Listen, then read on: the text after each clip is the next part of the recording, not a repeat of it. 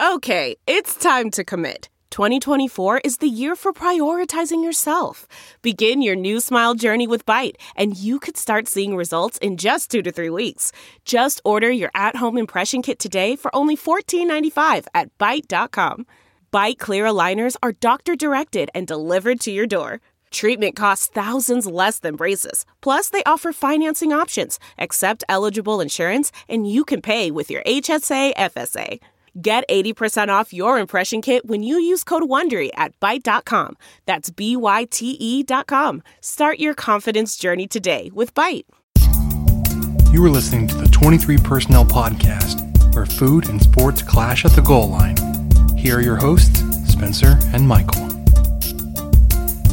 All right, everybody, welcome back to another episode of the 23 Personnel Podcast. Um, this is the second time we've hit record on this episode. Still haven't thought of a clever intro. I'm your host, Spencer, joined by Michael.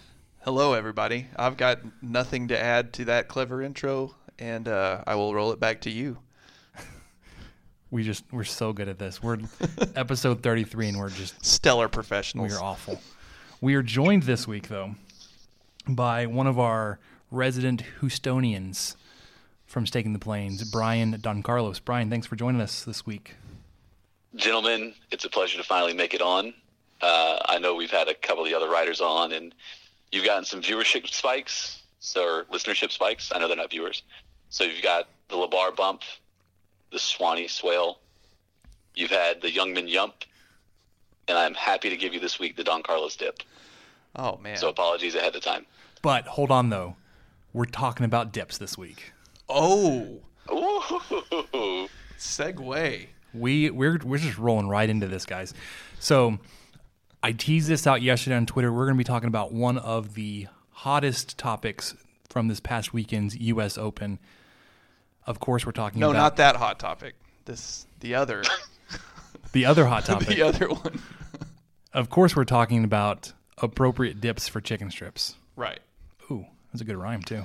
Yeah, chicken dip. Mm-hmm. Chicken dip strips. Is that is that good? Mm-hmm. Or did Yeah. I get that backwards? I think we're good. So, uh, if you haven't seen it, there is this abhorrent video of a woman dipping a chicken strip into her Coke. And the guy that captured the video is like, What am I witnessing? But I, I told the guys before we started recording, I couldn't even bring myself to watch it. I just thought it would ruin. It would either ruin chicken strips or sodas for me forever. I just Well, I, that interaction is such a one-way street because, all right, so you you dip your chicken strip in the Coke and then you eat it. So that's great, but who in the world is going to take a drink of a Coke with just fried batter just sitting in it and slowly disintegrating? I, I couldn't agree more. That's all I was thinking It's- of the whole time. It's backwash. Yeah. well, it's Yeah. just it's chicken skin. There's just chicken. no, it's not even chicken skin. It's just batter. bits It's Yeah. just chunks of batter. floating. It's gonna get Like- soggy. Like it's like one thing to put like peanuts in your Coke or something like that. Yeah. Just like, Which is I actually think pretty you eat good. The peanuts afterwards. Oh yeah, and and that those maintain their integrity throughout the Oh, yeah, process. Whereas whereas you don't know what a chunk of I don't know Raising Cane's batter is going to look like in 20 minutes when you're to, to the bottom of that diet coke. Maybe that's like some sort of like homeopathic like East Coast remedy we've never heard of. Like you know, well, you could take some Alka Seltzer and put it in some water, or you could just put some of your dissolve some fried chicken in there, and that'll take care of your your migraine just like that. Yeah, it's it's just uh you know it's one of the major essential oils. It's just chick, chicken oil. Chicken oil is what it is. So this came about when I was looking for the video. I was going to show Samantha. I don't know how it came up. It, it came up today at lunch. Um, I found the video, but it was attached to an article that was ranking chicken dips or dips for chicken strips. And first, it was just a complete garbage list of dips. Did you look at the list, Brian, by chance? Uh, yeah, I've I've got it up now, but I did look at it and spent a long time thinking about that. Too long because Way too long. So he's got he's got um, ten dips listed. So the, the the name of the article is "Dipping Sauces for Chicken Fingers Ranked," and it, of course it, it leads off with the video of the woman dipping her chicken into a giant vat of Coke. It looks like because it's light enough in color that it's definitely not Dr Pepper. There's no way. There was no way I was gonna watch that. Okay, so his list in order: one honey mustard, two buffalo, three honey hot sauce. Never even heard of that one. Four barbecue, five sweet and sour, six ranch. Here's where it goes off the deep end, and it just seven mayonnaise, eight that's so weird. regular soda, nine diet soda, ten ketchup. So obviously, the two sodas that were on there did knock ketchup down the list. Yeah, the, the sodas were there clearly for a joke, but but mayonnaise at seven seems just kind of snuck that in there, like that's a legit thing that people do. They reach for the So- mayo. The the mayonnaise even being on the list makes me think that he had some sort of interaction with mayonnaise and the chicken strip at some point in his life. Like he's got some sort of skeleton in the closet.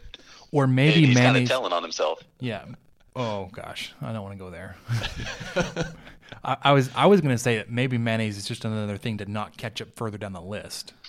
Oh, maybe so. Maybe he's just try he tried too hard to get ketchup to ten. Yeah, because Yeah, like, six. he's already got the article. You already clicked on the article. He doesn't need to fluff out that list anymore. I've I've I've clicked on this article like three or four times today, Oh man. I have to. and I've watched that video two or three times. It's like Oh, God. six seconds. It's not even that long. I can't do it. the worst part is that's also like not just like a that's not like a coke out of like a bottle or a can that came out of like a like a soda fountain Yeah, so and you so know it's like not there's mixed no telling properly. what that ratio of like carbonated water Yeah. to syrup is it's probably like really high water Well, and then there's the ice. I feel like the ice could knock oh could could knock more batter off and and just hold on make things worse. i just thought about it why would you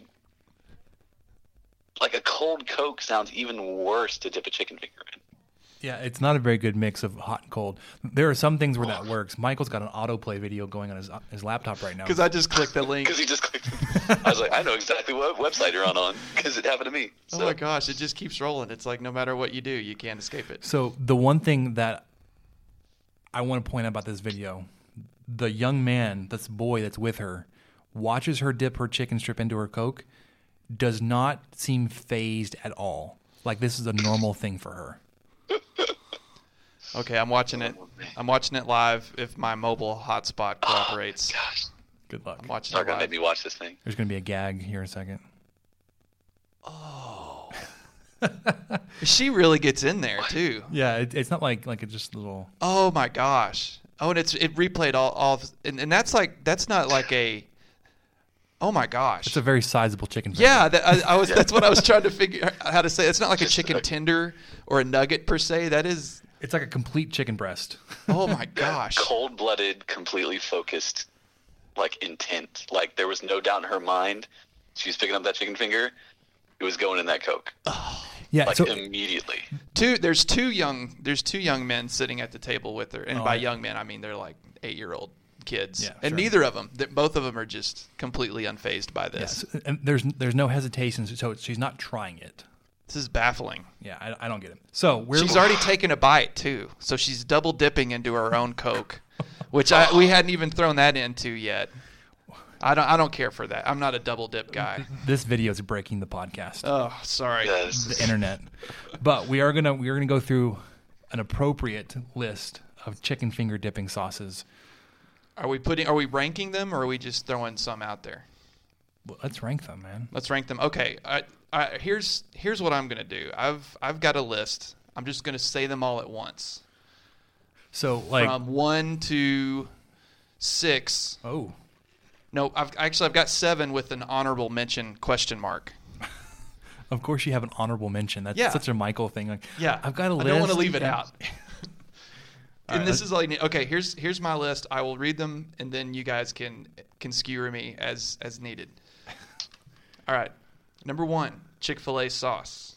Number two, that stuff at Raising Cane's. Number three, So cane sauce. yeah, sure, that that sounds right. Number three, gravy. Number Wha- ho- hold on, hold on. What kind of gravy?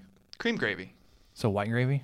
Yeah, Okay. yeah. I just want to make want to make that point clear. Oh my gosh, I'm not a I'm not a crazy person.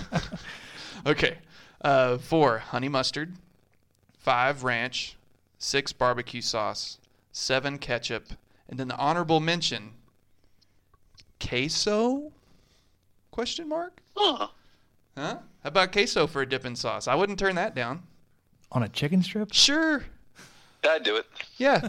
Yeah, I'd do it. Maybe maybe maybe That'll not eat. queso with yeah, maybe not queso with chili con carne in it or something. Maybe just straight up cheese and rotel, but still, I'd go for it. All right, let me see your list. Okay, yeah.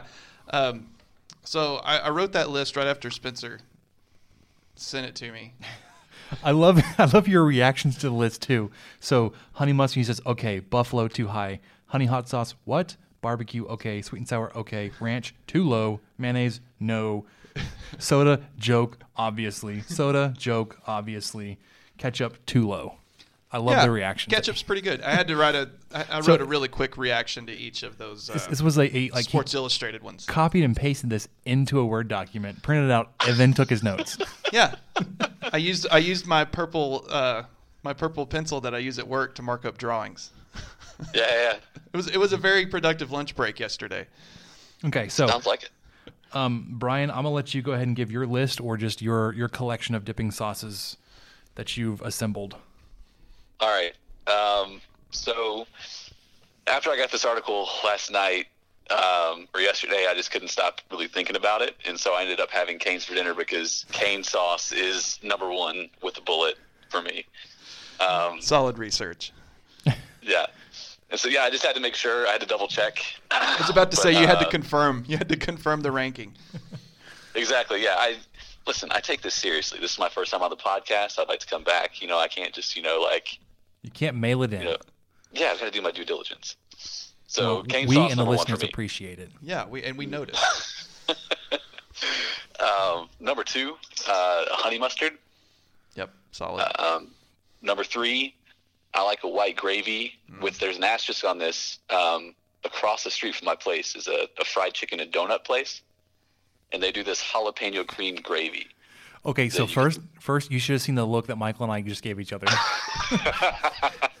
when you said, How far is Houston from here? What is hey, that? it's it's never too far away. I could have be there place to stay before breakfast, is what you're saying, probably. "If we leave now." If we leave now, okay, all right. for sure. Let's wrap guys, this up, guys. and donuts. The apple fritters are great. Oh, I love apple fritters. I think that's my favorite breakfast pastry. So our next episode will be an instant reaction from the donut shop in Houston tomorrow morning. I'm gonna I'm gonna send in my per diem to management. There you go. Okay. It's uh, networking. Uh, you guys do uh, construction related adjacent stuff, don't you? Yeah, we do. That's true. There you I, go. I may need to get there and talk to a uh, somebody.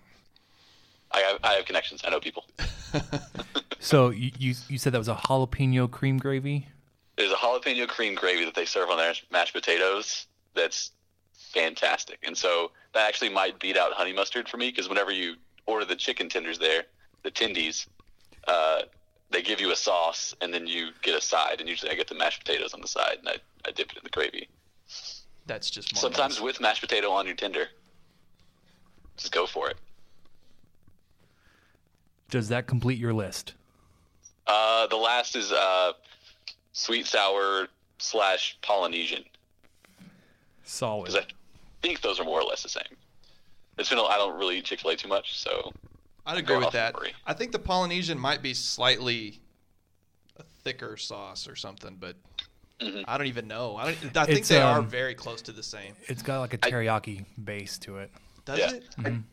I'd say like whenever you I asked and about this this. is this goes back to the Coke thing. Whenever you dip your chicken tender, you don't want like a like like the viscosity is important. Like you don't want something that's like super thin. It is. I, and I'm, I'm going to get to this because I was waiting to make sure one of you had brought this up because there are two dips on my list that have to have a very specific viscosity. Yeah. But go ahead. I'm laughing too hard. I had to take Oh, the no, microwave. that's, uh, I mean, Viscosity is very yeah, important. Like that's that's why dipping it in like a like a Valentina's or like a Cholula. As much as I love that, that's just It's too thin.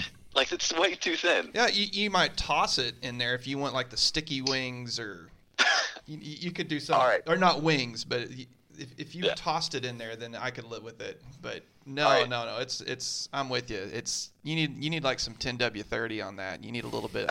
a little bit heavier All right, weight to it. Here's my hot take. Oh, oh. Uh, or unless Hot Spencer, take. do you want to go first before I do this? Before I drop this on you? Yeah, Spencer, let- go first. Yeah, let me go ahead and, and, and disappoint everybody with my list. Um, first is going to be a white cream gravy. Easy. Um, two is going to be, um, shoot. I, I'm like reconsidering it, like as I'm going through my list. Because we make some really good points. Two is going to be uh, cane sauce. Yeah, cane sauce is so good. It's too I- good. e- every It's one of us best. put it in the top two. Three would be honey mustard. Four, barbecue. And I would Barbecue's cut good. it there. Oh, two things that didn't make my list um, that go together but aren't dipping sauces unless they're together. It's buffalo and ranch.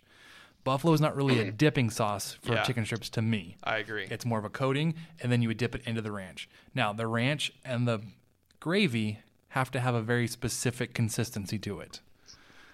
To, to, to Brian's point, it can't just run right off. Like you dip it in and it comes back out. It can't just fall right back into the dipper, the, No. the bowl, whatever you want to call it. Mm-hmm. It's got to it's got to stick, yeah. Hard agree. but it cannot be too thick where you have to like scoop it. True. Which I could. It can't leave a track, is what you're saying. It can. What I'm saying is like you just you just can't like you can't use the chicken as like some kind of spoon. Like a spoon? I can't explain why this is making me laugh so much. This is too good. Okay. so Well, I mean, like it's not like a like like I think about like all right. So gravy, it leaves a slight indentation, sure. but it's slowly going to regain its form. It's got some uh, elasticity to it. yeah. Butter, Same with ranch. you're going to know exactly someone dipped a chicken tender in butter if you walk by a tub on the counter. Oh my god. Well, hey, I almost wonder if we should. Now this will this will throw that theory out of the water slightly, but what about mashed potatoes? It's not a dip. But it can be when it's on the same plate Not as with that chicken. attitude. Yeah. Well, no. What I'm saying is like you can dip your chicken strip into mashed potatoes. Yeah. And Yeah, scoop can. it like Yeah. a spoon. It's not a dip.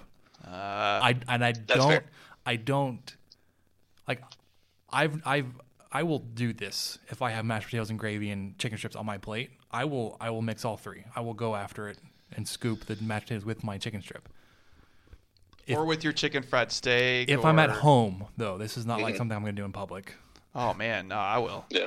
I'll, I'll sop up a plate with with a biscuit in public. I mean, I'm, it's all Let's, it's all uh, for the taking. okay, but, but I I think I think All we're, right. we're probably going too far. Brian, you, you had some. You have a, a, a bomb to drop on us. I'm ready.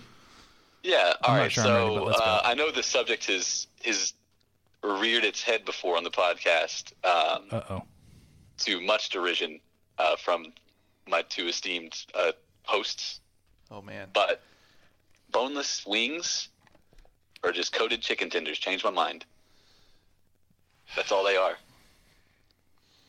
But so that could potentially change the calculus of what you consider a dip if you consider a boneless wing a chicken tender.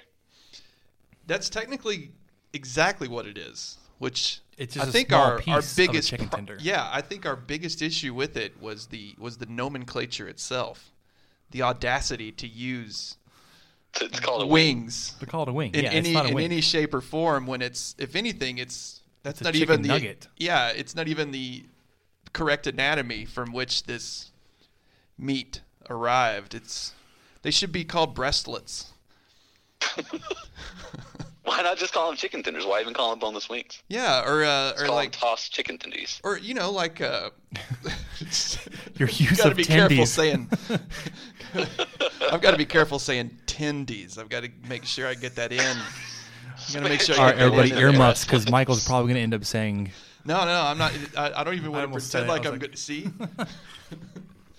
okay, so all right, so where does popcorn chicken fall? Because depending upon which establishment you get popcorn chicken, it's almost the same size as these quote unquote boneless wings. How big of a popcorn chicken? is- Like the popcorn chicken I have seen has been relatively. It's like someone uh, saw a chicken nugget was intimidated by the size. All right, I and will. it up a little bit. I will say my uh, my uh, most of my experience with popcorn chicken is from growing up and getting Allsup's.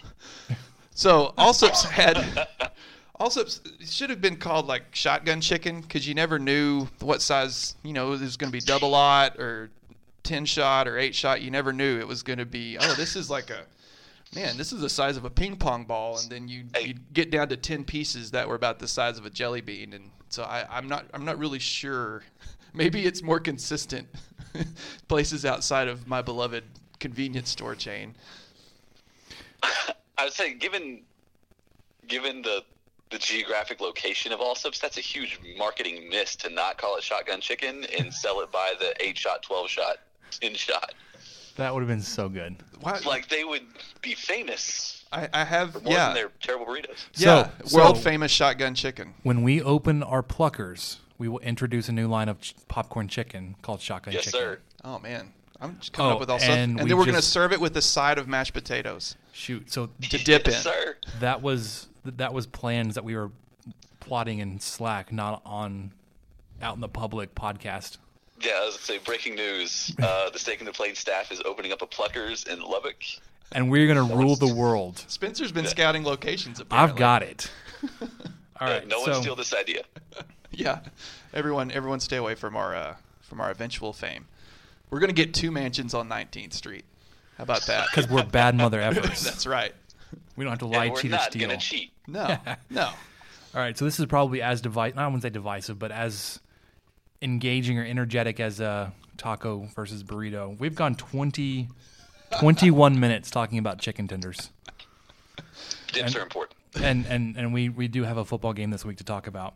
But first, let's talk about the game that was played on the computer, where Spencer, me, was victorious Yes. in your face. Yes, he uh, he he came through. He he he won a game. with I'm really- a devastating season-ending injury to one of my starters. Which I still is beat terrible. you. Which is terrible. So I won thir- 378 to Michael's 364. Just barely. So w- we I will, know, I know, Brian. It was so close. w- we will not go into the point differential for the season because I'm still like 300 points behind. But that doesn't matter. I mean, a, Nope, a is a. W. You know, A W. ain't nobody looking back and seeing if Clemson had more points than Alabama. Don't nobody care. So one of my starting running backs, obviously, Rodney Anderson, is out for the season. I'm a little, I'm heartbroken. I, His I, I, I third sent, season-ending injury too. Yeah. Isn't that fascinating nuts? to me because he's still so good after two of them. Oh, that's just so terrible. To, I mean, I I think I've talked about this before. Probably like when Keenan Evans was injured or something. I, I just can't imagine going back to work after after an injury like that to go sit at my office. Much less, oh yeah, I'm no, I- I'll be fine. I'll rehab and I will play D1 football again, and then continue to do so uh, two more times. Mm. Gosh, yeah, I, I I came through pretty good there for a while. I did have uh, KaVontae Turpin on my bench, which I forgot how many points he had, but it was I'm it looking was right now. grotesque. KaVontae Turpin had 189 points on your bench. Yeah, because he had a he, he had a return. I think he had a return touchdown, Brian, and he. What else did he do? Oh, he had like We- 112 return yards total, and he Yeah. had a, a receiving Hey. touchdown. W- w- that's We very seriously need to. for an eighth-year senior. Yeah, It's we- not bad. We need to adjust the special team scoring because I think it, I think it scores return yards one like one yard one point per yard returned. That's got to be what it is, because he had 112 return yards. So I. I, with that knowledge, kind of goosed the system a little bit and picked up a returner to start as, as a starting wide receiver. Oh, uh, I just speaking of uh, goose the system. I've got some breaking news for you that Wait, I wait, don't know if wait. you noticed. Hold on, hold on. I started the Texas Tech defense. Did you see this? Oh yeah, they had a one lot. hundred and ten points. They had a lot of points. That was great to see. Yeah, to your TCU twenty five. I, I'm totally okay with that. That made me. I actually smiled seeing that. CeeDee Lamb, for me I'm on not the even mad. I'm laughing. No, it, it's great. So CeeDee Lamb for me on the bench had 110 points. It's a little unfortunate because he did like 10 points the first week, and, and then I picked up Taylor Cornelius, a starting quarterback for uh, Okay, Steve. okay, yeah, Oklahoma State, because my other backup quarterback was none other than McLane Carter. he did 118 points on the bench, but Mr. Kyler Murray got me 127. Rodney Anderson got me 16 before he was injured. Kennedy McKoy against Young Youngstown State, 25 points. By the way, I dropped him because their game this week got canceled. A bunch oh. of wimps can't play in the rain. Jalen McCleskey. Okay, so I dropped Dillon Stoner from OK State to pick up Jalen McCleskey. One point. It's better than it's better than zero. It's better. He had 11 receiving yards. He, so he what caught one the pass. F? Your kicker scored more points than any of my offensive players except for my quarterback. I told you that kicking Again, kicking the is points way overdone in this league. I think I kicked, picked a kicker like third or fourth pick because I knew it was going to come in handy. Seven extra points, two field goals, one from 40 to 49 yards, 76 points. Yeah. It's ridiculous.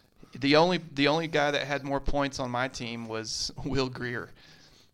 So the kicker is uh, he's crucial. I do love how David Sills got you three, Three points. points. Yes. Three points this week. I, I looked to see. I was wondering if he got hurt or something. I hope I hope he's okay. I don't think he got hurt. Guess what? He's not playing this week. Now there's Will Grier. Nope. What? I just I just told you the West Virginia game got canceled. Oh, you did. I, Sorry. I probably shouldn't have said that. I was looking at something else. oh man, you shouldn't have said that. Okay, I've got it. Oh my gosh. Well, it's a good thing I picked up Alan Bowman, which is what I was gonna say because. I Oh, had- no, you did not. I did. I had Jett Duffey, You- and I claimed Alan Bowman. but I don't think I can start him till next week. So I don't know what the heck I'm gonna do. no, he's he's on your list. is he? Yeah. Okay. Oh, I'm looking at last week's game. He, he's on your roster. Sorry, Brian. I know this is riveting. No, you're fine. Hey, it's real to me. Anyways, so we are one and one going into week three. With apparently my whole team on the bench. So I, I got to do some stuff, man. I, I'm going to be making roster moves this whole podcast. So lucked out with the weather, getting West Virginia having a second bye week. Haha. I can't wait to you have to try to like balance that in a few weeks. Man, Um, let's let, let's let's actually talk about actual football. Brian, we- we want to quickly get your thoughts on the Lamar game before we move on to Houston. Yeah. Um, so I rewatched the game, or not rewatched. I watched the game on Sunday morning. I kind of gave you guys a, a running commentary on Slack. Um, you know they, it's it's hard to get a gauge exactly on what this Tech team is. They're certainly probably not as bad as what they were against Ole Miss. You hope, and um, they're not, you know, putting up seventy points every week like they did against Lamar. So everyone kind of puts that big kind of caveat on, you know, oh, you're playing a Southland Conference team. But the thing is, they did exactly what they were supposed to do against a team like that, and they did it probably a little bit better than what you're expecting. I mean, the first shutout in a decade is a pretty good feeling, no matter who it's against. Um, I thought Bowman looked fine. Uh, he made all the right plays. He made good reads. Uh, he actually, uh, the, big running joke on on Staking the Plains currently is he looked to the right, um, Which is a power power of the twenty three personnel podcast right there. Sure, it's definitely sure. something that we, we brought up, yes, and we brought it up in the Slack chat too. But yeah, Yeah. waves. We're Um, making waves. So you know, it's he he has a future of, as something other than a NASCAR driver, uh, which is good. Um, but the the defense looked really good, and I've, I've got to say, and I, I mentioned this. We'll probably talk more about it a little bit later. Jett coming in and like, yeah, he threw this bad pick, and uh, it took him a little bit, or it took the offense a little bit to get their feet under him uh, after he came in because I think they had a punt and then there was like I think the interception or the interception and the punt. It took to the third drive, and they had a few touchdowns called back. But he's really fun to watch. Um, you know, and of course it's against Lamar, but you kind of get that same feeling of uh, back before Kevin Sumlin ruined Khalil Tate. Like you know, watching Khalil Tate when it's like really exciting, you don't know exactly where the play's going to go because the options are endless. Same thing with I don't want to invoke St. Patrick's name because Jett definitely hasn't proven himself at that level yet. But you know, it's kind of the, watching him how smooth he is and his speed on things uh, was a lot of fun, a lot more fun than watching uh, kind of cookie cutter quarterbacks that you know they go in, they read the line, they get the snap, they take two or three steps, and they throw the ball. did you just call Alan Bowman a cookie cutter? I did not call him a cookie cutter. Whoa. He just, Shots he just- fired. he If just- I had if I had the phone plugged in to, to do some Hold on. soundboardage, Hold on. Hold shots fired. on. I was not. I'll play it into my I was phone. if I not want. saying. I was saying Jett has potential and has shown himself to be a little more entertaining than watching boring quarterbacks. I could have easily been talking about, you know, the Joe Flacco. yeah, Just Joe listen to that backtracking. Listen to it. No, he just Hey, been boring. put the Hey, film if Pl- play the tape. well, you know what? Okay, well here's here's the here's the turnaround on that, Spencer. Why is Alan Bowman the first person you thought of? Yeah, Because he wasn't much? specific. Oh, great. He he's trying to he's trying to pull up the. This is. Oh, yeah. yeah. Probably a total waste. that was so. the soundboard on the go. It was so yeah, bad. That was that was really worth going for. I tried to play into the mic. I don't. It probably probably barely picked up. Yeah, If- I, I barely heard it, and I'm in the room with you. But you know that you, it was for microphone might have gotten it though. on Bowman. I think I think Bowman is the the safe bet. I think he's going to get better and better the more he plays. I think he's got the, the talent and everything like that. Um, and I definitely understand why Kingsbury went with them, and I still support that decision. Like I don't necessarily think trotting Jett out against Houston's the best idea against how that defense plays, um, which we'll we'll get into later. But uh, it was I went in expecting Jett to not look great, and he, he did throw that bad pick. It was so he was bad. Still, I was impressed. Yeah. I, I guess at a low bar, but Yeah, I mean, I'm I'm with you too because it. The more I thought about it, the the more I can kind of forgive the pick because it was one of nine passes. You know, I mean, if if he'd have, if he'd have hung in there for 25 passes or so, who knows? Maybe that was the only bad one he was going to throw. But I'm also with you. I like how you worded it. That, and I've been trying to figure out how to say it too. Uh, I'm I'm good with whoever Kingsbury trots out there. I'm okay with Bowman. I don't haven't seen enough for me to think, oh well, let's let's put him back on the bench and let's bring Jett in. But it was it was really nice to see Jett come in. I mean, with fresh legs, of course, against some guys that may have been playing for a while, but still, it was nice to see him come in and instantly move the chains and start getting things mm. going. So it's kind of nice to have that in your hip pocket. If we ever had Yeah. to, if we had three or four three and outs in a row, or or, or something terrible, or stalled in the red zone a couple times, and mm-hmm. we're, if if Kingsbury came out with Duffey, I think everyone would think, hey, all right, well, you know, he's being proactive, and we're gonna change it up and just see if this will work. And no knock on It's- Bowman, but it's it does open things up a lot when he's back there. yeah, and it's it's like that Webb Mayfield year because wasn't Brewer here that year as well? Didn't he get hurt early or something? Yeah, so uh, that's what opened the door for Mayfield and Webb to to, to go in. What was that? 2013. Yeah, it was Kingsbury's Yeah. first year.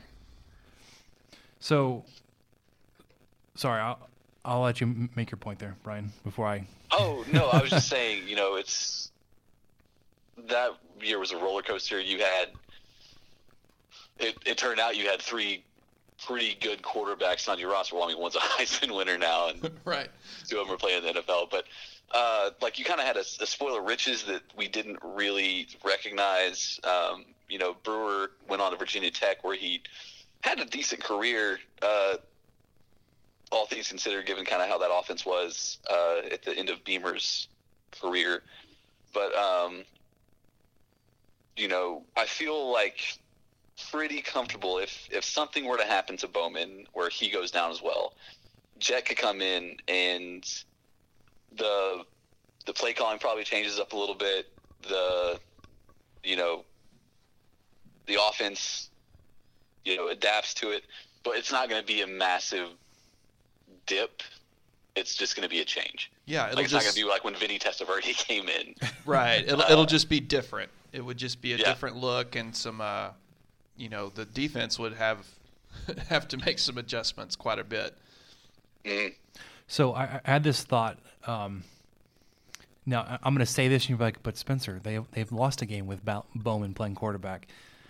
I, I I don't think Bowman would be a player that would cause you to lose a game, Right. Agreed. Which which can be good or bad. which is probably why he's he's been the starter, or not been the starter, but been the first guy off the bench, and he's been the one that won't lose you a game. We've we've seen the play calling kind of tailored around a new player not to take chances.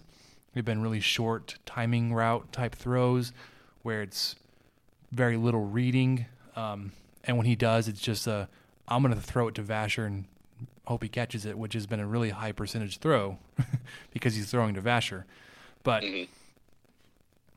I think the problem with that, though, is I think maybe Jett thinks he can make more. Um, he can take more risks, and he can mm-hmm. trust his arm over his understanding of the offense, which I think is where what we saw when he threw the interception. I think he was trying to to beat the defender there. Mm. That he was mm-hmm. just going to like try to rifle it into the into the receiver before the defender could get there. At least that's the benefit of the doubt I'm going to give him until told otherwise. Um, that he just has uh, an over reliance or overconfidence in his arm strength to to to take. You were making some awful faces over there. What did you just find? Oh well, I pulled. No, sorry, this is totally. Okay, I'm on- Is it related? Are you looking at? No, it's it's not related at all. I pulled up the I pulled up the Houston, Arizona box score, and this is the laptop that my wife and I use. And there's an ad for uh, Soma Intimates, so much more than lingerie. So I, that just kind of What threw is me she- off. No, I I don't want to go there. um, so the quarterback controversy, I, I think that the further we get away from the Lamar game, I think people will be starting to romanticize what they remember seeing Duffey do. Yeah. Um, I think it's happening already. I, I think it's happening right here in this room as we speak.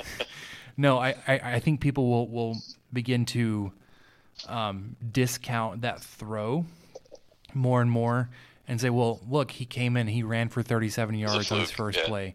Um, you know, he, he- that, that throw was, you know, that, you know, it, it's not going to happen every time. He's going to learn from it, whatever. Um, but the person that sees him the most still had him as third quarterback on the depth chart. So Yeah. Um, let, let- uh, let's just keep that kind of perspective going forward. Like, okay, even like if and when McLane Carter comes back, he's like we're looking at Jett Duffey being the number three quarterback. Right. Um, so Yeah, well, I mean, it, it- another thing I, I've thought of is imagine if Cliff did trot Jett out there against Ole Miss with the game kind of going how it was, and say, you know, he he did that knowing Jett's turnover liability, which he came out and said, hey, you know, Jett doesn't have the best ball security as of right now. Um, and if Jett throws, say, like two picks against Ole Miss with that game, kind of with the trajectory of it, like the it would be Chernobyl on the comment boards. Oh man. Uh, it would roast Kingsbury. It's like, oh, Yeah, you're supposed to be the they- they quarterback would Why not whisperer. put Bowman in? Yeah. yeah. Yeah. And so the the backup quarterback's always everyone's favorite quarterback. Always. you know, Even when we're down to they're- three and four, Yeah. still. I mean, did you see that throw from Colt Garrett? Come it on was now, beautiful. 44 yards. I think he has a 1300 passer rating. it's I, I don't know. Anyways, so injury report update. Um, didn't see much from an update from uh, McLane Carter. Um, is there somebody at the door? Are they looking at us? Are they leaving? They left. Okay. We're gonna get like kicked out here in a minute, probably. Um, he was on the sideline wearing like I s like we we probably mentioned this wearing you know jersey top and shorts. He's throwing around. Um, he looked like he could walk just fine, but like when he would start to move quickly to go to the like up the tunnel, it was a very labored like lumber This is rough. um, which is, I, I- I guess, in line with, with what we've heard. We, you know, saying that a high ankle sprain is as bad as a break, could be four to eight weeks. Um, other injuries, Da'Leon Ward, we heard was he could have been available if need if need be against Lamar. Um, he, he was dressed out, he was ready to go. He didn't have his helmet, which means he would have needed to be to be he would have needed to have been cleared. Wow, talk about subjunctive case. some grammar on you. Whoa, subjunctive.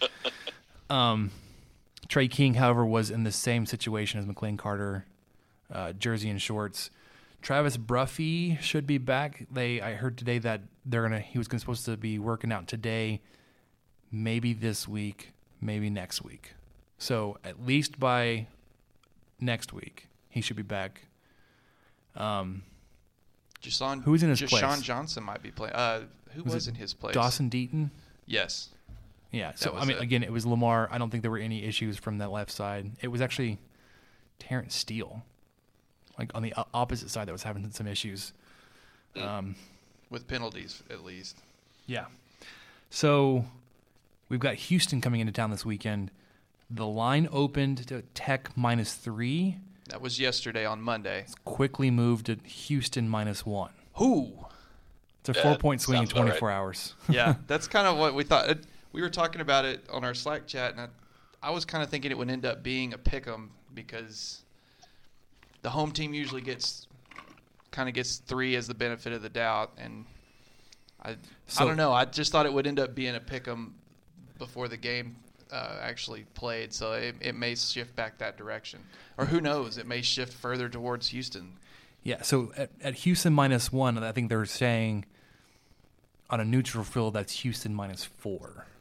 Yeah, So, so this is it's going to be an interesting game, and I, I want to get go ahead and start our, our our preview of the Houston Cougars.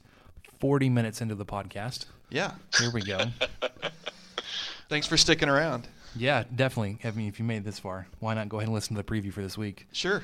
Uh, they came for the food. They're they're staying for the game.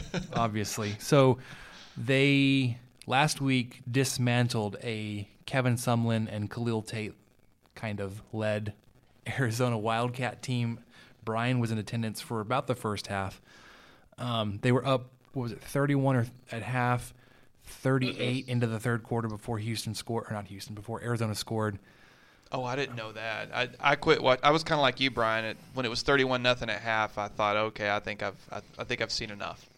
yeah, they, they scored one more time before Arizona got on the board. Ooh, I believe. So to to Deadville's advocate this, let me just say that like they were down 10 points to Rice 8 minutes into the third quarter. The first. So Houston was down to Rice well into the third quarter. Um they took the lead r- is that either right at the very end of the third quarter, beginning of the fourth quarter, and then so I, I don't think Rice scored in the, in the second They- half. I want to say they were down to Rice even more than just by ten at one point in the game. Well, sure. It, it, when I was looking back at the, the highlights, I, I noticed it was 10 points at least halfway through the third quarter. It may have been 13 at one point. Yeah, I think so. I'm trying to I'm trying to confirm. So that that was game one, and then of course you had game two versus a really bad Arizona team. So you get kind of the same kind of trajectory that you've got with Texas Tech. You play a, a, a first game where maybe first game jitters gets you early before you get rolling. Not that Texas Tech rolled in that game. Um, and then you get a, a week two opponent which you completely overwhelm. So, do we know anything about Houston? I think Houston is pretty much in the same boat as Tech in terms of uh, probably maybe a little bit better shape because they, they won that game against Rice. And as a Houstonian, I can tell you, Rice is probably usually more motivated in that game just because they're never expected to win against U of H. Um, but it's it's one of those things where I cannot express how terrible Arizona looked. And this is not a knock against Houston at all because I think Houston uh, probably has a better than you know average, not average, but over fifty percent chance that Houston might win this game on Saturday. But Arizona was just atrocious. Like it was terrible to watch. The worst Power Five team I think I've ever seen in person. Really? Um, yeah, I, and it was just one of those things where it was just the the speed of the game on Arizona's side seemed just like half to a full step slower than what U of H was doing. Um, maybe it was the humidity that played a part. It was miserable Saturday morning. Um, but the other thing about Arizona is they completely have no idea how to use Khalil Tate, which is absolutely shocking because I thought that Sumlin hire was perfect. I did too. Uh, I, I remember Khalil talking about uh, some of the candidates that they had thought of last year, and I forgot what he said, but didn't he tweet something out like, "I didn't come to Arizona to run the triple option," Exactly. and and so I, I thought, man, if if they better not go with whoever that candidate was. I couldn't think of who it was, and and uh, when they went with someone, I felt the same way. I thought, oh well, this is man, you know, the guy that helped coach Johnny Manziel and and stuff. I, I think he's he's got a good shot under someone, but it's it's Mhm. not going well yet. Maybe it'll pay off, but man, one I. I don't know. So um, yeah, I mean, not not to take away from from Houston's accomplishments because they're a very good team. Uh, they'll probably I wouldn't be surprised if they came out on top of the the American, but uh, you know, it's just I, I think the jury's still out. I, I think they're much better than what they did against Rice in the second half of Rice. They turned on the afterburners and kind of locked everything down and uh, scored pretty consistently. And uh, against Arizona, they were in complete and total control uh, from the first whistle. So, you know, we'll we'll I think a good barometer barometer for both teams is going to be Saturday, and you'll I think you'll have a good handle on both of what Tech and U of H are uh, come about seven o'clock. I think that's Saturday night. fair. Yeah, and, and I wanted to go back and you, you guys were both right that uh, Houston was down in the third quarter to Rice, 17 to 27. They were down 17 24, I believe, at half. And then Rice kicked a field goal, and so they were down by 10. And then, of course, Houston went on to uh, to shut Rice out from there on, winning 45 to 27. So yeah, they were down by 10 in the third quarter. Uh, some some other bit of note that's going to be a good barometer for both teams is Ed Oliver's production in that game was insane, which uh, is not something. Gosh, it's something I hope we don't see this week. I hope it was something that was just against Rice because he, as a defensive lineman, had 13 total tackles. Five of them were solo, um, and he had three and a half tackles for a loss. So that's a pretty Yeah. monstrous performance. And I heard uh, the Double T guys mention it this morning. I think 13 is, uh, I think that ties his personal best. So uh, he hammered into that Rice offensive line uh, pretty relentlessly. So I know that the athletes at Tech are probably a little bit higher caliber than those at Rice. No offense, Maybe. and uh, I'm, I'm hoping that that type of output doesn't uh, rear its head this Saturday. But it's it it has a chance to just be a really good football game. I'm hoping it is.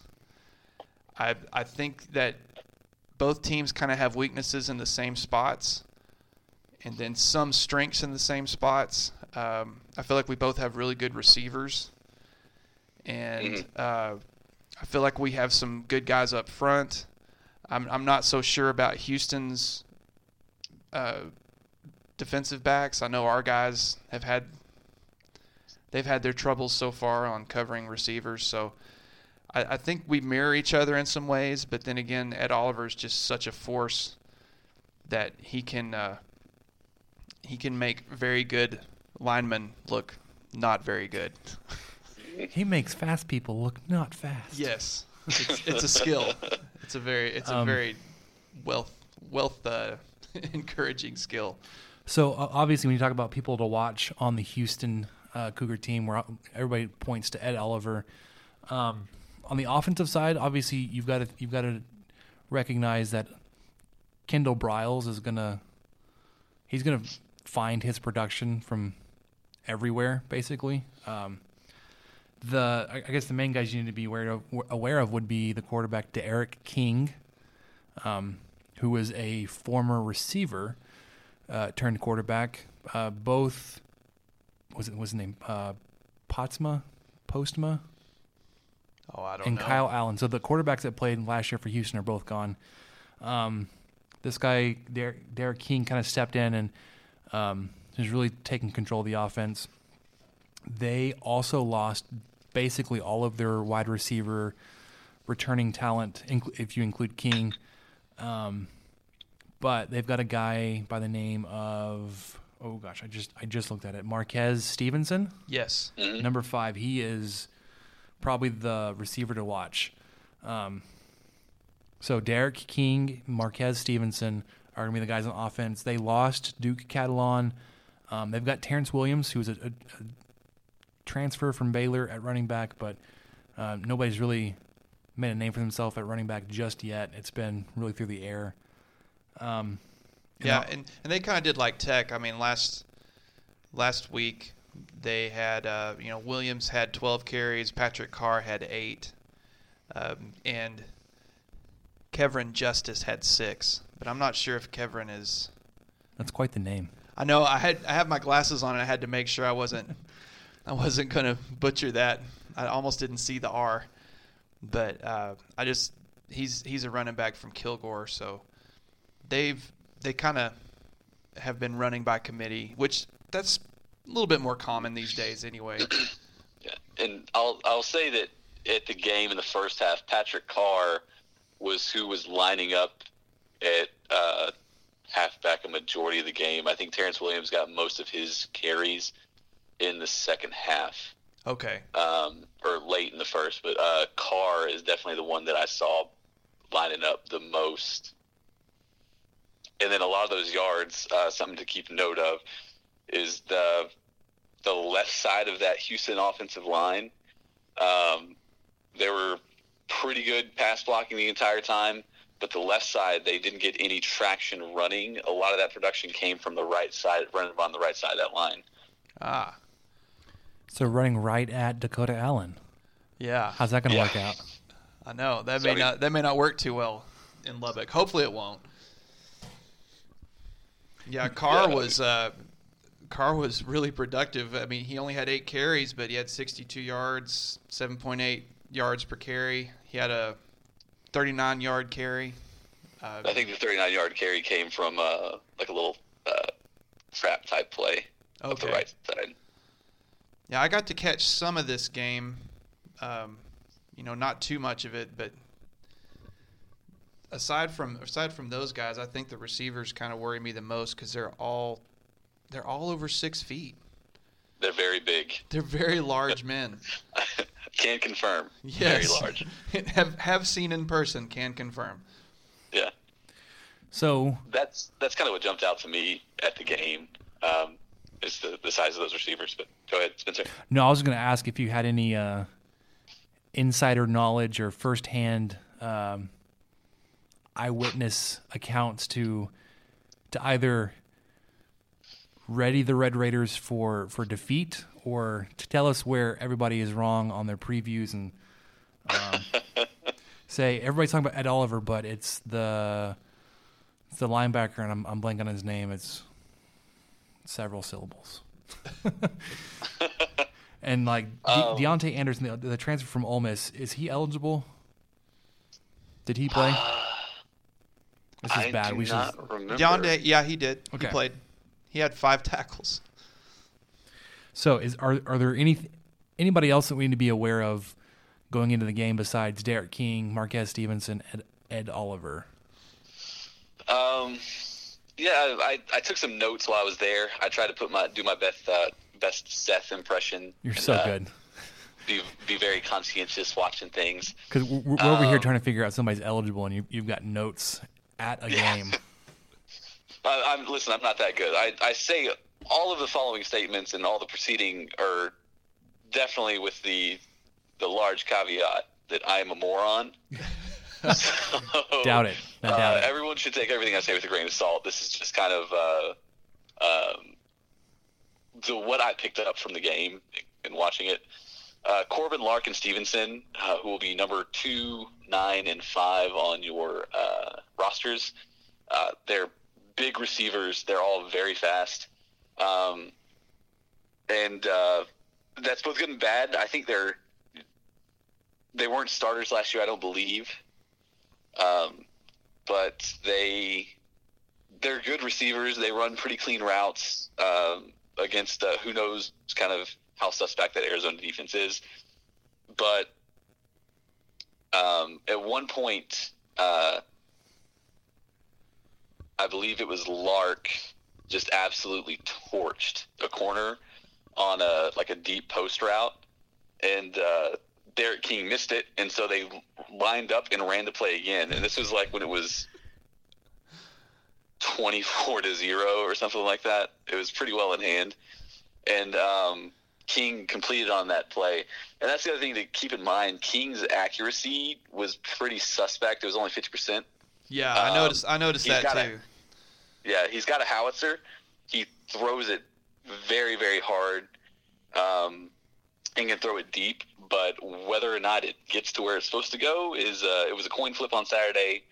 Um, with any luck, it will be again. I think he was he was 17 for 24 against Rice, uh, which is much better, kind of what you want from your starter. But uh, that was also against Rice, so. Um, so one thing to keep in mind is just those receivers are all very big, and if if uh, if we get no pressure on King, then they have a very good shot of uh, doing what Ole Miss did on us and just kind of like popping the top off the defense and going deep, especially if Johnson's not playing. Um, number 98, who is a defensive end for U of H, uh, Peyton Turner, is a monolith. He's so big. Uh, he's 6'6", 288 My gosh. and uh, he does not look six six. He looked kind of like the mountain from Game of Thrones because he was standing right next to Ed Oliver and he was dwarfing Ed Oliver.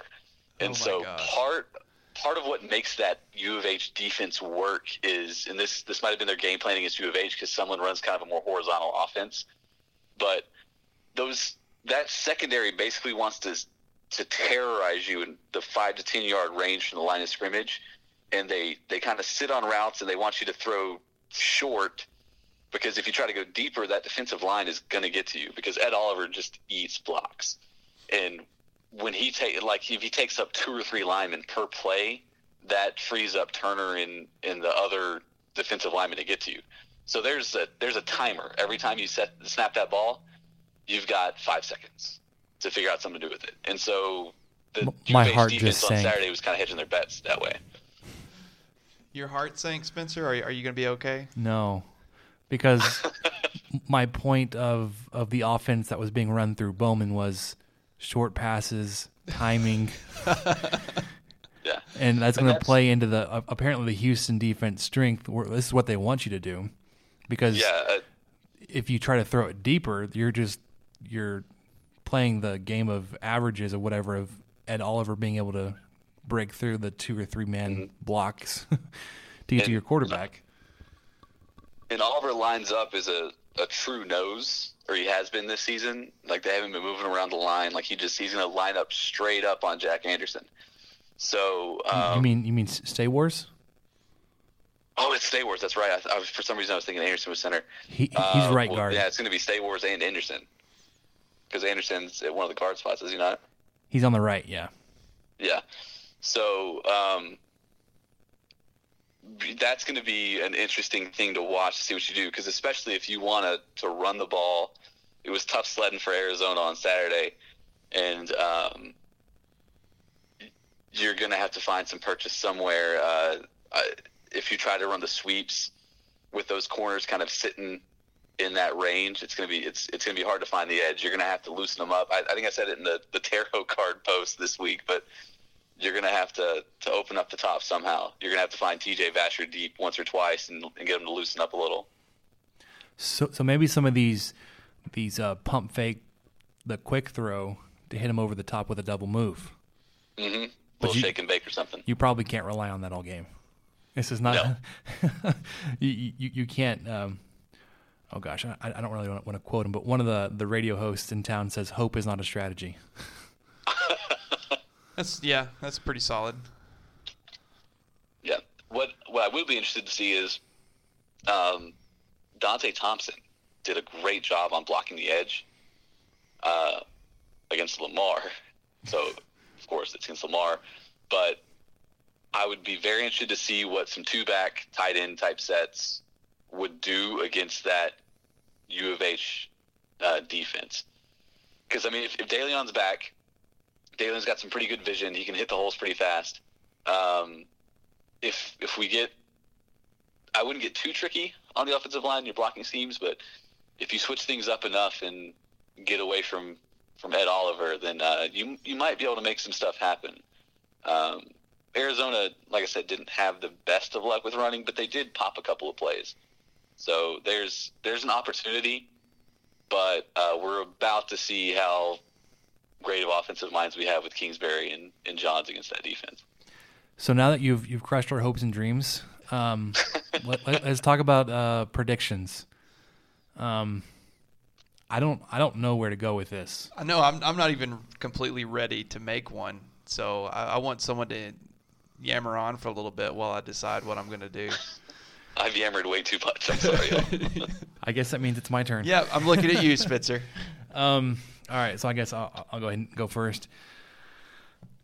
I'm I'm nervous because one we, we have talked about tonight. Um, we're not sure what either team really is um, because nobody's played. You know, your, your first game for Texas Tech has been against you know Ole Miss, and as we discussed, your first game jitters kind of sunk you, especially in the first quarter. You couldn't over overcome that. Uh, second game, you played nobody. You know, so for Houston, they they played their rivals who, who play play up to them. Um, coupled with the first game jitters, they they still won their game, but they were not as as solid as you would think. And then they played an absolute snoozer against Arizona. Um, I just I don't I don't know where to go. I, I don't even know what the over under is, but I'm, I'm going to say uh, unfortunately. Oh, oh, sorry, I can look that up. Well, no, what I was going to say is unfortunately I don't think an Alan Bowman offense will get the job done. I think you'll you would probably need to rely on a Jett Duffey. I I just don't think Kingsbury's at his point where he's going to start Duffey over Bowman or be flip flopping like this. Um, I think there's enough on the defensive line to kind of slow down your running game and then to kind of force the issue with Bowman throwing. And it's either going to be a bunch of short passes where the UH defense is going to eat them up, or a lot of low percentage throws down the sideline to Wesley and Vasher, which those averages are bound to come down. yeah. I, I I see where you're going with this, and I I think I'm with you.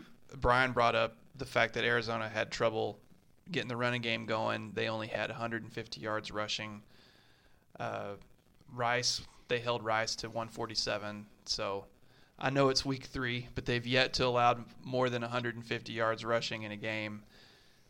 I think for us to have a chance, Tech needs to get closer to 200 to kind of open things up a little bit and give them some breathing room. But – if if they're manhandling guys up front this much, I don't see that being as good of an option for us. Uh, and like you said, it it's just depressing to think about it just and to get too involved in. Uh, but I I don't see Tech coming away with a with a victory on this one, uh, unless unless they just really solve something that n- no one has solved yet this year on this team. And th- it's such a small sample size, but I mean, they somehow, some way managed Ed Oliver last year at home in Houston. I don't know how they did it.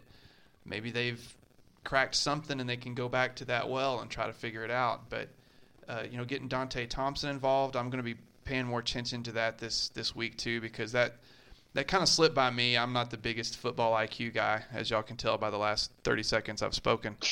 But seeing him uh, get into the blocking scheme, I'd love to see him catch more passes. When I mean, I I don't know. There's something about seeing a very large man catch a football.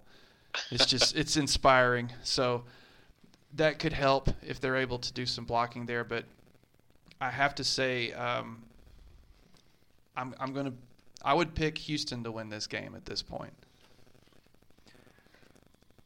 Brian, do you have anything to to change our minds?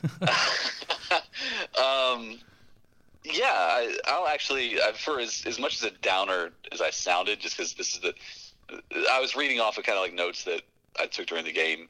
Um, Houston definitely has liabilities. Uh, I think King is a, a large liability for them. We Tech has not had the best luck with uh, mobile quarterbacks in the past, but this is kind of a, a new look Tech defense, and you kind of have to. It was really easy to to throw your hands up in frustration against Ole Miss, but I think that there's a very good chance that the Tech D line and, and linebackers can fluster King enough to to get him to make some mistakes, and his accuracy suspect as is. So uh, I, I think you're definitely getting a few turnovers. Um, and as far as the Tech offense goes, the one thing that the Tech offense has on Arizona and Rice is the receivers can block like nobody's business. And so if you're able to, even if you, you play that horizontal game, you're banking a lot of money on your receivers being able to hold their blocks, which I think is a very good possibility. So if that's how you loosen them up at the run game, maybe not necessarily just straight up runs, but if you're able to get your screens to actually be effective, which Arizona's weren't against U of H, um, you've got a really good chance. You've got a foothold, and then you also have T.J. Vasher, which uh, the closest Arizona had to that was their receiver uh, Poindexter, who made a few really good plays and was able to make some catches. But um, I I think with a with a Bowman, with who's probably going to be starting, his accuracy is much better than Tate's uh, for as, as electric as, as Tate is to watch. Um, if you can buy some time and you can you can hit one or two passes to Vasher or to uh, to Wesley, you've got a, a really decent shot. Um, I think what could potentially change the look of the game. Uh, I don't think it'll be as ugly as last year's was with the, the low scoring, uh, miserable to watch. Uh, I, I, think it'll still be more or less a defensive struggle, but Kendall Briles is still uh, vile and terrible, and Kendall Briles. His offenses still get cute. Uh, they ran more than a few reverses against Arizona. They ran a tight end wheel route, if I remember correctly. but he scored on that untouched. Yeah, which was gorgeous. And also, as soon as I watched it, I was like, there is a 0% chance we are not going to see a tight end run a wheel against Tech. um, so, you know, it's as dire as I made it sound. I don't think it's going to be as terrible, and that could be famous last words. But um, I think Tech has a chance to. U of H is not an SEC team, and as much as we like to, you know, crap on the SEC and their pride and whatnot, a mid-tier SEC team can definitely hang on against, you know, a, a mid-upper tier uh, Big 12 team. I think pretty handily. So this will be the big litmus test, and uh, I think Tech has a decent shot. And uh, this will probably change whenever I do our Friday post on Staking the Plains. But I, I think uh, I think Tech can eke out one. I'm, I, I, might, I could change my mind too. I've been trying to stick with what I've said on the podcast on that, but because we did pick a win for this game, didn't we? We did. Yeah, you, You and. I did at the beginning of the year. Well, to to back that up, the ESPN Football Power Index has Texas Tech a seventy six point six percent win uh, predictor Predictor. matchup predictor. Seventy six point six in favor of Texas Tech to twenty three point four for Houston. That's not like a. It's pretty. That's pretty heavy in our favor. That's a 3 to one. They know how much we like cotton. It is the celebrate cotton game, and apparently Houston was not on board with wearing their their home jerseys, so Texas Tech will not be wearing white, Right. as the fans will be. which is just kind of odd. Douchebags. it's nothing but douchery, douchebaggery. All right, so that, that H time does its own thing. We'll just we'll just say that Kendall Briles made that decision solely on his own. So yeah, that it- we, it's Probably. probably all about him and we'll not land like. we'll land it all squarely on him. So Kendall, my friend Kendall. okay, so I think Michael and I are, are, are pretty nervous about this game. We picked wins just before the season started. One thing that has me concerned too is Houston has, I mean, they rushed for almost 300 yards last week. Well, if you I mean if you remember the Briles offenses, they they ran a ton. Right, and I mean, I I know our defense has improved, but that's just going that can just wear you down, if mm. anything. And I I heard on Double T that they were getting plays off every 12 seconds Yeah. on offense, so they're they're firing them down the field. Kendall they- they- Kendall's got them moving. And key to to Ole Miss's running success against us in in the the Tech defense last year also was people just threw over the top, and our our run defense is actually pretty good through most games until teams can figure out oh you can just throw it on them and loosen them up, and then once you do that, um, you just pop one right through the middle, and that's exactly what Ole Miss did. You know that's how they got uh, that's how uh, Scotty for Ole Miss Scotty got most P. of his yards. Is it was uh, most way through the second quarter into the third quarter when they had started to throw over the top of us, so we had to kind of uh, dilute the box, Right. and that's where they started to find purchase in there. So It's. I think it's. I'm. I'm excited about the game still. I. Um, you know, the Ole Miss game was just such a kind of a soul crush, and then Mhm. the Lamar game was one of those that was. It was entertaining for what it was, but and and we all talked about like you wouldn't be able to learn anything, but and not you try not to drink the Kool Aid, but when you beat somebody seventy-seven to zero, yeah, it makes you rethink things a little bit, especially that the shutout stat. I mean, that's that's huge. That shouldn't be uh, discarded. But I, this is this is just kind of exciting because these teams, uh, they seem pretty evenly matched, and uh, I, I really think it's going to be a good football game. I'm, I'm looking forward to a non-blowout football game. Um, that that we Knock on that we wood. win. You know, I would love it to be a win, but uh, just a you know a three to seven point victory or you know margin of victory. That's going to be much better than twenty or seventy-seven. it was three points last year after you gave up fourteen in the fourth. Right. yeah, two. I believe King was the quarterback that came in and scored on us. You're exactly right. Yeah. If that Mm, I if- think it was Postma. was it. I thought it was King. was it? It, it, it was it It, was could be Cosma. Yeah. Cosma. I, I forget. I was Cosma. having a heat stroke while I was in the stands at that game, so I don't remember. Did, did you cramp up, Brian? I did not have near enough pickle juice. Uh, I had way too much uh, vodka sparkling water. Oh, okay, okay. That, that's what you use to make pickles, I think. Oh, yeah, sure, exactly. sure. Yeah, that's pre was just- that's I just pre did it in the pickle juice. Order. I, I jumped the gun. Yeah. I skipped a few steps. S- Some people like their cucumbers better pickled. You just got to get the get the cucumbers in there earlier Yeah. next. So I wanted to I want to kind of move on to our, our listener questions. Unfortunately, with our main listener question submitter on the podcast, we only have one this week. However, it's a point I wanted to bring up as we were talking about the Houston game. We have we have a second one by the way too Oh. because Sean Dillon replied to Brian with his own questions. So Oh, that's right. I, and I've got that pulled up. And I love how, how we have like local radio hosts submitting questions to some Joe Blow podcast. yeah, I will take it. Worldwide, baby. Worldwide. Here we go. it's great. Um, so Adam uh, asks if you had to bet your life, is Tech over under 5.5 wins this year? Betting my life, I'm going under. I'm, I am too. What about you, Brian? The line the thing. the line is five and a half. We And talked it's about your this life. earlier. I've already asked to be launched into the sun. I'm gonna live a little. Yeah, I'll I'll say six wins. There you are. Seven is a little extreme, but I mean six is. This is the week. Uh, this is the kind of the the put up shut up week. Which if is- we don't yeah. win against U of H, it's not good. But Kansas State is for sure exposed. Oh, they're Uh, awful. Yeah, no kidding. I'm shocked that Oklahoma or that not Oklahoma State, Iowa State lost to Iowa. I thought that was going to be a, a lock to have Iowa State win. And granted, that was their first game of the season because their first got canceled. Well, and So- they, they only Uh, had a field goal. That was it. Yeah, And if you listen to the Solid Verbal podcast, that game was the epitome of the crock pot. You put it on low and you just, it just simmers. I don't even know if it was on low. I think it was on warm. no, Yeah, it was on warm. Like there was no, there was no, nothing happening. I kept watching that, th- waiting for something exciting to happen, and it finally did at the very end when Iowa finally th- they they they got into the end zone. the state of Iowa finally got yeah. into the end zone. so Dan does like dramatic readings of like the drive charts, whatever. Oh, and solid verbal. Yeah. So like this game, it was like punt, punt, punt, turnover, punt, punt, touchdown, end of half.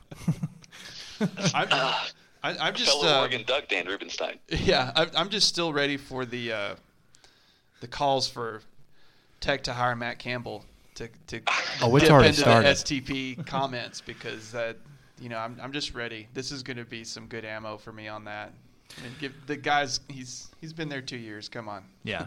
so if if you don't win this, if Texas Tech does not win this game against Houston, that six or seven game prediction is out the window. Yeah, you you might be able to pull six if you just do some ridiculous Llano Estacado voodoo. Yeah. Well, we would have to get Tech would have to get their best conference record in I don't know how many years for Yeah. that to happen. You'd have to pull a win Dang. from somewhere that you have not just had a win under the Kingsbury era, really. Yeah. Um, Which would be Oklahoma State, Iowa you'd State. To, you have to finally put the dagger in Oklahoma. I think we've gotten close a few times, just haven't done it. Um, it's nice to beat UT consistently. Yeah. but, uh, Which how bad they're looking, you may be on on the plus side on that one, especially having them at Yeah. home this year. yeah. And so Tulsa Tulsa missed three field goals and still and and and, And still Tech- beat Texas. yeah by seven. So- Texas is back, folks. Back to sucking. I'd tell you what, I'm whiffing on that prediction too because I I think Herman's a great coach, and uh, maybe it's just a just don't leave U of H. Like if you're a good coach at U of H, just stay at U of H because Sumlin backfired. Uh, my beloved Kliff, uh, things haven't gone the best, and uh, Herman is just man. He's just there aren't enough P charts in the world to to to buff the the scuffs on on that truck. So I wonder if he has like I wonder if he has a an IBU chart next to the P chart. Just for guys guys who want some more hops. yeah, More hops in the beer. Uh, the okay. defense said they need to be more bitter. Uh, yeah, Brian, you did get you got two questions from Sean Dillon. He replied to your tweet this afternoon or this evening. Uh, first question is, what surprises you the most about this Cougar team? Uh, I'd say number one that surprised me is the size of the defensive line uh, around Ed Oliver. Um, I was fully expecting Ed to be one of the bigger guys, and he was definitely a presence. But like I said, whenever um, '98 Payton Turner like walked on the field, I was just kind of uh, my jaw kind of dropped as to how much bigger he was. Do not make eye everyone else around contact. Do not make eye Uh, contact. Yeah, the, the second was I wasn't expecting the speed from that U of H wide receiver core. Um, I figured they'd be fine, but I mean they like when they want to hit the afterburners, they definitely were beating those Arizona corners, and so um, that's uh, you know we'll see kind of how they compare against the Tech defense, but against that Arizona defense, I mean they were they were big and they were fast, so. His his second question kind of leans into some of the stuff you may have already mentioned just then, it, which is what's the biggest worry for you for Saturday's game?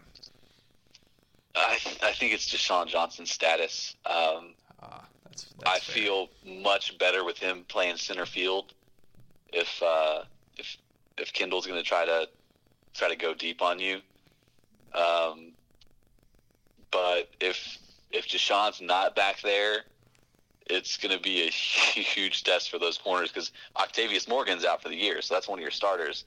Um, so it'll that, that secondary is what worries me.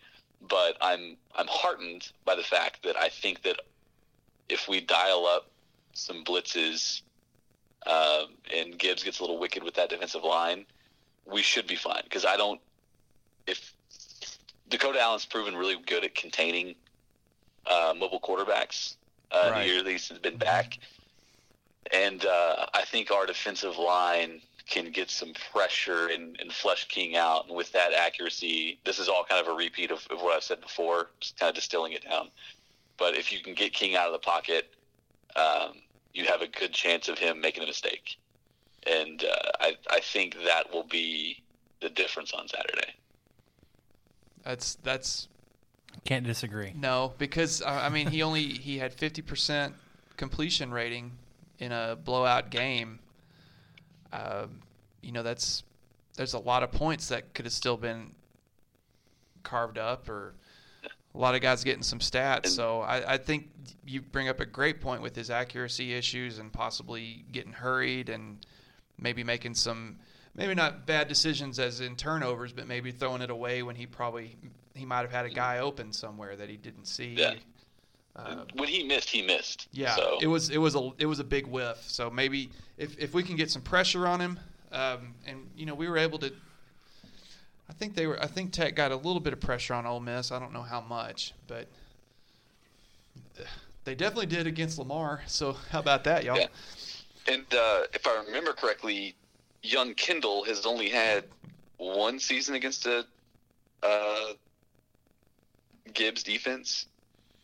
That's true. I believe he was uh, on. Or did he stick with Baylor for that uh, 2016 season? I don't remember.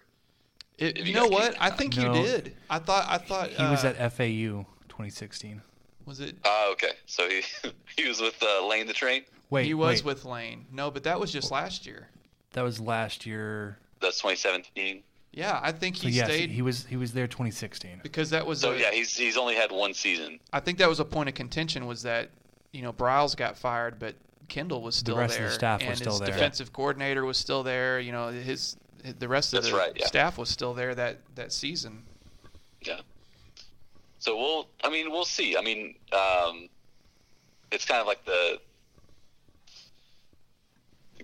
Briles has seen the Tech offense plenty. Um, the Tech defense still relatively new look, possibly to him.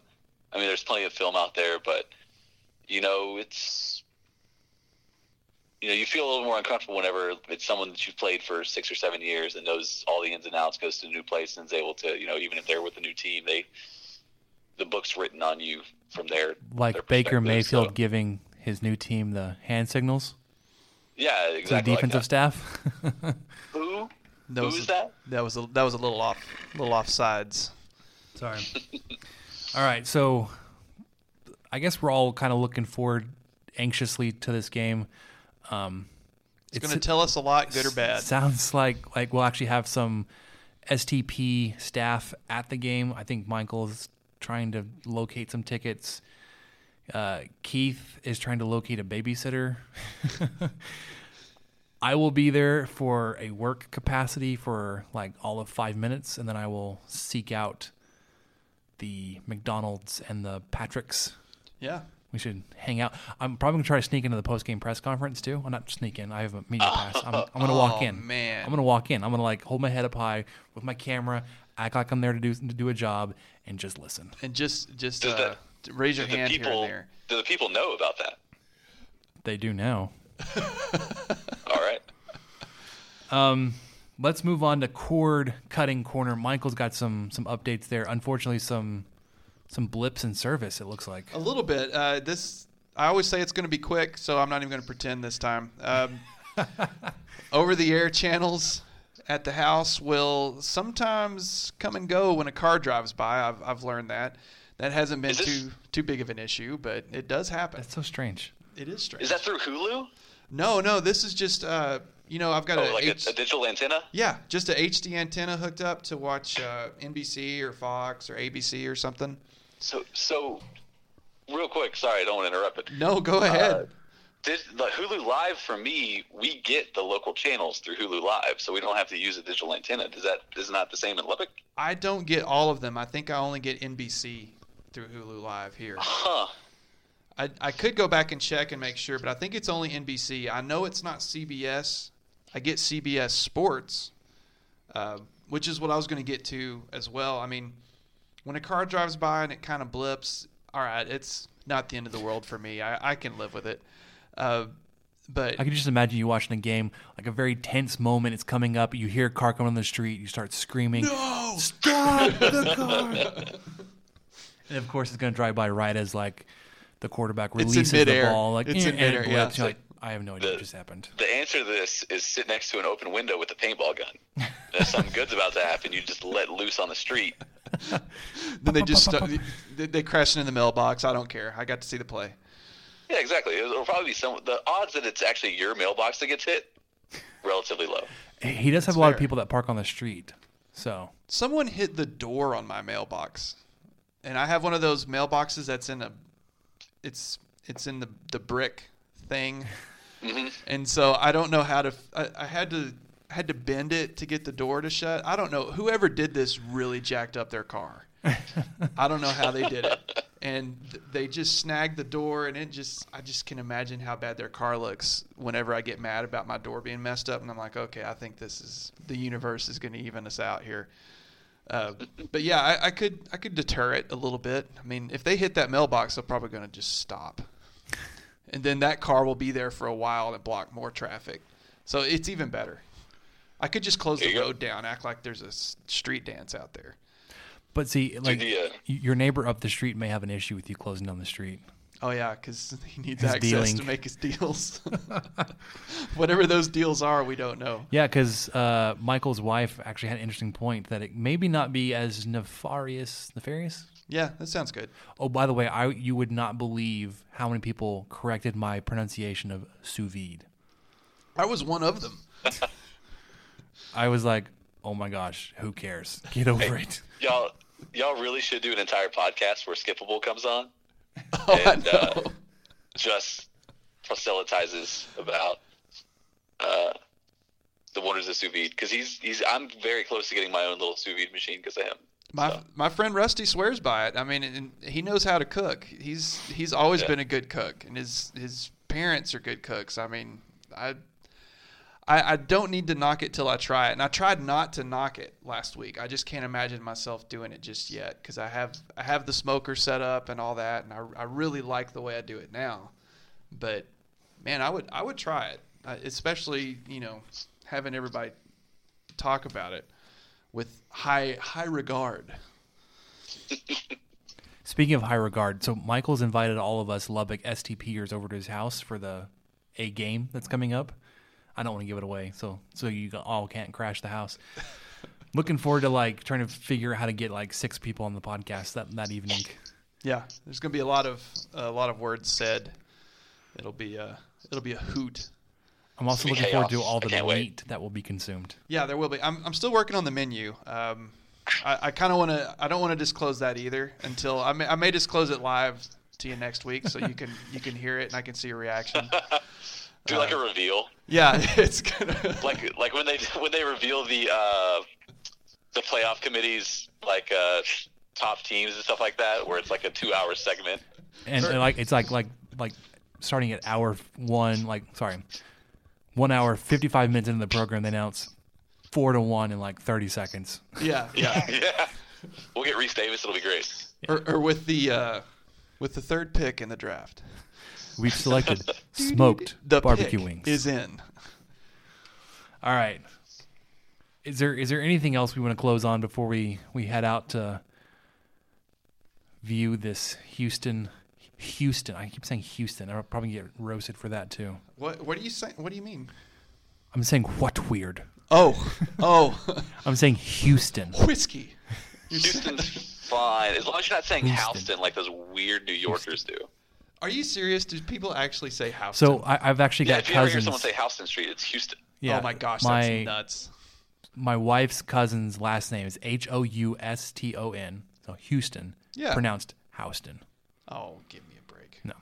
So, all right, if that's if that's going to be it, let's let's wrap this up. Um, we are like I, I guess again, really quickly, anxiously awaiting this this game this weekend to see what we've got in the 2018 Texas Tech Red Raiders. Um, about 7.30 8 o'clock saturday night i think we'll have a pretty good idea about how the rest of the season's going to go um, I, I I don't even know. I'm like excited, but like worried. I'm gonna be like like driving over to Michael's house and be like, "What are we gonna do?" Yeah, the, the the Ole Miss game was pure excitement, and a little bit of nervousness. But this game is. This is dread. I almost. think it's Hey, yeah. that's that's why they play the games, y'all. We don't Yeah. know what's gonna happen. nope, nope. Anything could happen. Anything could happen on Saturday. So we want to thank Brian for joining us. Finally, I I think we've talked about this since we started the podcast about having Brian. That might Brian have been on. the first or second episode. Yeah, We're gonna have everybody on. It was Brian very- and it was Seth very and- quickly, yeah. and like Brian's been like the last one we've we've had on. Um, thank you, Brian, for for making time for us tonight on our a little bit longer than usual episode, especially when we went 21 minutes talking about chicken tenders and appropriate dips. I, I would not change it. Chicken chicken tendies. tendies. I, I I regret nothing. Thank you guys uh, for having me. I apologize to you and to all the listeners for being myself. Hey, no, And, no, no. uh, This was great. Uh, oh, shout out your uh, your Twitter, your Twitter for us. Oh, uh, I am at b underscore Don Carlos, I think. So uh, if you want to just really trash up your timeline, it's like the the Pacific uh, plastic floating trash island. That's my Twitter feed. So He's a great follow, y'all. Don't don't Okay. let don't let him scare you away. you, you need to tell everybody what your name on Twitter is. So not not your handle, but like what the account name says currently. We need we Uh, actually I'm- need like I'm- your last three names. yeah, uh, so uh, three names ag- or two names ago, I was launched me into the sun. Uh, still applicable. Uh, then I became the Khalil Tate fan account very Yeah. late on the first weekend of college football Saturday, and then the first college football Saturday. Then probably about the end of the first quarter of the U of H Arizona game, I quickly switched to Khalil Tate Mourner account. The writing was on the wall that early. Yeah, yeah. I am. I am currently wearing all black. Uh, my sweet son Khalil uh, has left this mortal plane. Uh, he'll he'll be great at selling insurance one day because Kevin Sumlin forced him into that profession. Oh man. But uh, all the best to him. Love you, Khalil. See you on the other side. See, this is what you'll get. This is what you'll get if you follow at b underscore Don Carlos. And of course, Michael, you were at LSRR07. I should probably change that someday because it is such an old reference to an old website I'm no longer on. But uh, that's where I am, where it's a lot of takes on chicken tendies and, and so forth. Chicken Tendies. That's I'm so glad that Tindy's has found a foothold because that's It's the growing. correct thing to call chicken tenders. it's growing. yeah, yeah, the, we're, we're getting there.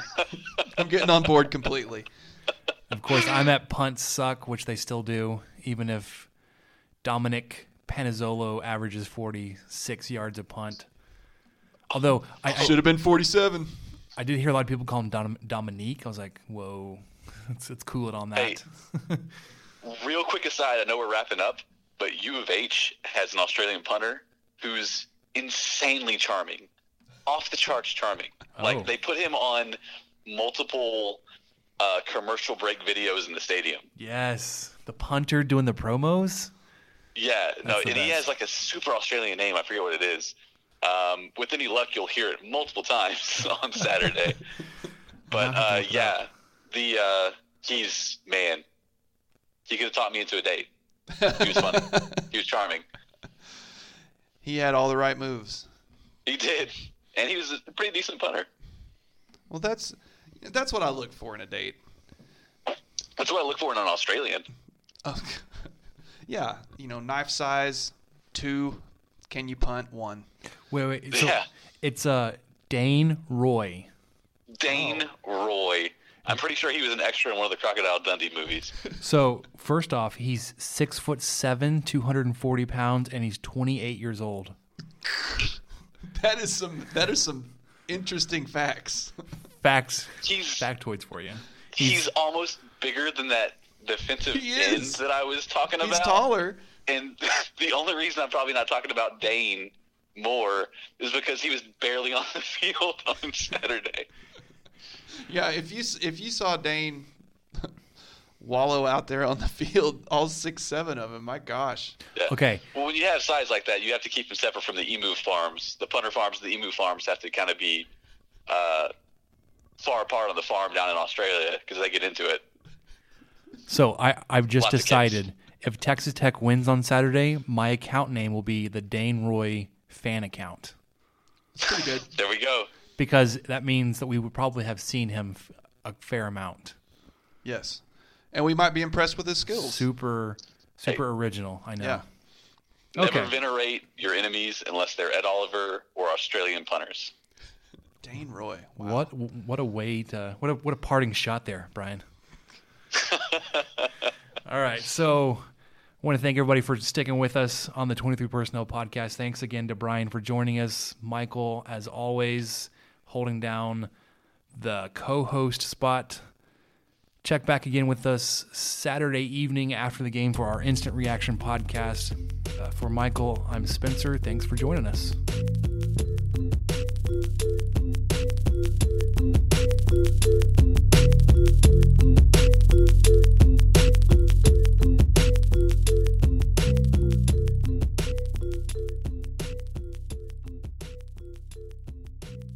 There are some things that are too good to keep a secret.